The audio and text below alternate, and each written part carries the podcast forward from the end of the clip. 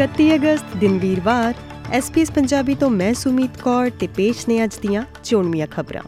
Parliament ਵਿੱਚ ਸਵਦੇਸ਼ੀ ਆਵਾਜ਼ ਦੇ ਹੱਕ ਵਿੱਚ ਜਾਂ ਇਸ ਦੇ ਵਿਰੁੱਧ ਪ੍ਰਚਾਰ ਦੇ ਪਹਿਲੇ ਅਧਿਕਾਰਤ ਦਿਨ ਵਿਰੋਧੀ ਧਿਰ ਦੇ ਨੇਤਾ ਪੀਟਰ ਡਟਨ ਖੇਤਰੀ ਇਲਾਕਿਆਂ ਨੂੰ ਨਿਸ਼ਾਨਾ ਬਣਾ ਰਹੇ ਹਨ।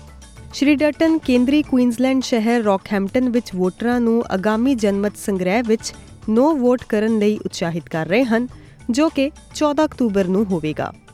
ਵਿਰੋਧੀ ਧਿਰ ਦੇ ਨੇਤਾ ਦਾ ਕਹਿਣਾ ਹੈ ਕਿ ਜਿਨ੍ਹਾਂ ਨੂੰ ਇਹ ਨਹੀਂ ਪਤਾ ਕਿ ਕਿਸ ਰਾਹ ਤੇ ਜਾਣਾ ਹੈ, ਉਹਨਾਂ ਨੂੰ ਵੋਟ ਨਹੀਂ ਪਾਉਣੀ ਚਾਹੀਦੀ। ਮਹਾਮਾਰੀ ਦੌਰਾਨ ਪਹਿਲਾਂ ਹੀ ਰੱਦ ਕੀਤੀਆਂ 8000 ਤੋਂ ਵੱਧ ਉਡਾਣਾਂ ਦੀਆਂ ਟਿਕਟਾਂ ਵੇਚਣ ਲਈ ACCC ਕੁਆਂਟਸ 에ਅਰਲਾਈਨ ਤੇ ਮੁਕਦਮਾ ਕਰ ਰਹੀ ਹੈ। ਕੰਜ਼ਿਊਮਰ ਵਾਚਡੌਗ ਅਨੁਸਾਰ ਕੋਵਿਡ ਮਹਾਮਾਰੀ ਦੌਰਾਨ ਕੁਆਂਟਸ ਨੇ ਕਥਿਤ ਤੌਰ ਤੇ ਫਲਾਈਟਾਂ ਦੇ ਰੱਦ ਹੋਣ ਤੋਂ ਬਾਅਦ ਔਸਤਨ 2 ਹਫ਼ਤਿਆਂ ਤੋਂ ਵੱਧ ਸਮੇਂ ਲਈ ਲੋਕਾਂ ਨੂੰ ਬੇਕਾਰ ਟਿਕਟਾਂ ਵੇਚੀਆਂ ਸਨ। ਜਨਤਕ ਪ੍ਰਤੀਕਿਰਿਆ ਤੋਂ ਬਾਅਦ ਕੁਆਂਟਸ ਲੱਖਾਂ ਡਾਲਰ ਦੇ ਯਾਤਰਾ ਕ੍ਰੈਡਿਟ ਦੀ ਮਿਆਦ ਦੀ ਮਿਤੀ ਨੂੰ ਰੱਦ ਕਰ ਰਿਹਾ ਹੈ। ਪ੍ਰਭਾਵਿਤ ਗਾਹਕ ਹੁਣ ਭਵਿੱਖ ਵਿੱਚ ਕਿਸੇ ਵੀ ਸਮੇਂ ਰਿਫੰਡ ਦੀ ਬੇਨਤੀ ਕਰਨ ਦੇ ਯੋਗ ਹੋਣਗੇ। ਕੁਆਂਟਸ ਦੇ ਗਾਹਕ ਜਿਨ੍ਹਾਂ ਦੀਆਂ ਫਲਾਈਟਸ ਬਾਰਡਰ ਬੰਦ ਹੋਣ ਕਾਰਨ ਰੱਦ ਕੀਤੀਆਂ ਗਈਆਂ ਸਨ, ਕਥਿਤ ਤੌਰ ਤੇ ਹੁਣ ਭਵਿੱਖ ਵਿੱਚ ਕਿਸੇ ਵੀ ਸਮੇਂ ਰਿਫੰਡ ਦੀ ਬੇਨਤੀ ਕਰਨ ਦੇ ਯੋਗ ਹੋਣਗੇ। ਆਸਟ੍ਰੇਲੀਆਈ ਖਪਤਕਾਰ ਅਤੇ ਮੁਕਾਬਲਾ ਕਮਿਸ਼ਨ ACCC ਦੇ ਬੁਲਾਰੇ ਦਾ ਕਹਿਣਾ ਹੈ ਕਿ ਉਹ ਕੰਪਨੀਆਂ ਦੇ ਕਾਰੋਬਾਰ ਕਰਨ ਦੇ ਤਰੀਕੇ ਨੂੰ ਬਦਲਣਾ ਚਾਹੁੰਦੇ ਹਨ। ਮਹਾਮਾਰੀ ਦੌਰਾਨ ਪਹਿਲਾਂ ਹੀ ਰੱਦ ਕੀਤੀਆਂ 8000 ਤੋਂ ਵੱਧ ਉਡਾਣਾਂ ਦੀਆਂ ਟਿਕਟਾਂ ਵੇਚਣ ਲਈ ACCC ਕੁਆਂਟਸ 에ਅਰਲਾਈਨ ਤੇ ਮੁਕਦਮਾ ਕਰ ਰਹੀ ਹੈ। ਕੁਆਂਟਸ ਕੋਲ ਲਗਭਗ 500 ਡਾਲਰ ਮਿਲੀਅਨ ਬਕਾਇਆ ਫਲਾਈਟ ਕ੍ਰੈਡਿਟ ਹਨ, ਜਿਸ ਵਿੱਚ ਵਾਧੂ 100 ਡਾਲਰ ਮਿਲੀਅਨ ਹਜੇ ਤੱਕ ਜੈਟ ਸਟਾਰ ਗਾਕਾ ਦੁਆਰਾ ਰਿਡੀਮ ਕੀਤਾ ਜਾਣਾ ਬਾਕੀ ਹੈ।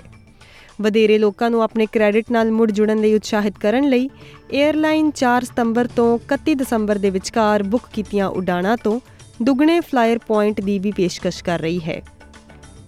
ਆਸਟ੍ਰੇਲੀਅਨ ਪੋਸਟ ਦਾ ਕਹਿਣਾ ਹੈ ਕਿ ਇਸ ਨੂੰ 2022-23 ਵਿੱਚ ਤਕਰੀਬਨ 200 ਮਿਲੀਅਨ ਡਾਲਰ ਦਾ ਨੁਕਸਾਨ ਹੋਇਆ ਹੈ ਅਤੇ ਭਵਿੱਖ ਵਿੱਚ ਹੋਰ ਨੁਕਸਾਨ ਹੋਣ ਦੀ ਉਮੀਦ ਹੈ, ਜਦੋਂ ਤੱਕ ਇਸ ਦੀਆਂ ਕਮਿਊਨਿਟੀ ਸੇਵਾ ਦੀਆਂ ਜ਼ਿੰਮੇਵਾਰੀਆਂ ਨੂੰ ਨਹੀਂ ਬਦਲਿਆ ਜਾਂਦਾ। ਆਸਟ੍ਰੇਲੀਆ ਪੋਸਟ ਨੇ ਅੱਜ ਵੀਰਵਾਰ ਨੂੰ ਘੋਸ਼ਣਾ ਕੀਤੀ ਕਿ ਉਹਨਾਂ ਦਾ ਮਾਲੀਆ 8.97 ਬਿਲੀਅਨ ਡਾਲਰ ਤੇ ਸਥਿਰ ਰਿਹਾ, ਜੋ ਪਿਛਲੇ ਸਾਲ ਨਾਲੋਂ ਬਹੁਤ ਜ਼ਿਆਦਾ ਫਲੈਟ ਸੀ। ਇਹ 200 ਮਿਲੀਅਨ ਡਾਲਰ ਦਾ ਘਾਟਾ 1999 ਵਿੱਚ ਇੱਕ ਸਵੈ ਫੰਡਡ ਸਰਕਾਰੀ ਕਾਰੋਬਾਰੀ ਉਦਮ ਬਣਨ ਤੋਂ ਬਾਅਦ ਇਸ ਦਾ ਦੂਜਾ ਘਾਟਾ ਹੈ।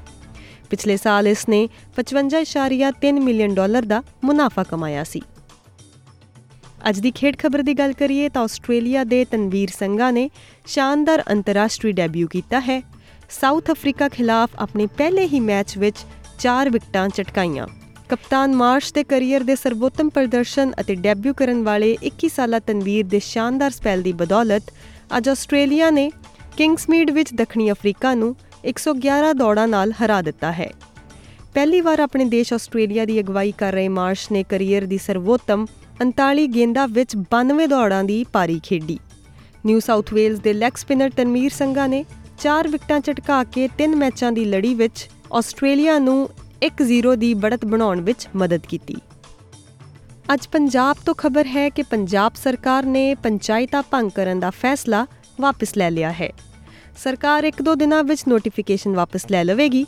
ਇਸ ਸੰਬੰਧੀ ਸਰਕਾਰ ਨੇ ਹਾਈ ਕੋਰਟ ਨੂੰ ਜਾਣਕਾਰੀ ਦਿੱਤੀ ਹੈ। ਪੰਜਾਬ ਏਜੀ ਨੇ ਚੀਫ ਜਸਟਿਸ ਦੀ ਅਦਾਲਤ ਵਿੱਚ ਸੁਣਵਾਈ ਦੌਰਾਨ ਇਹ ਜਾਣਕਾਰੀ ਦਿੱਤੀ।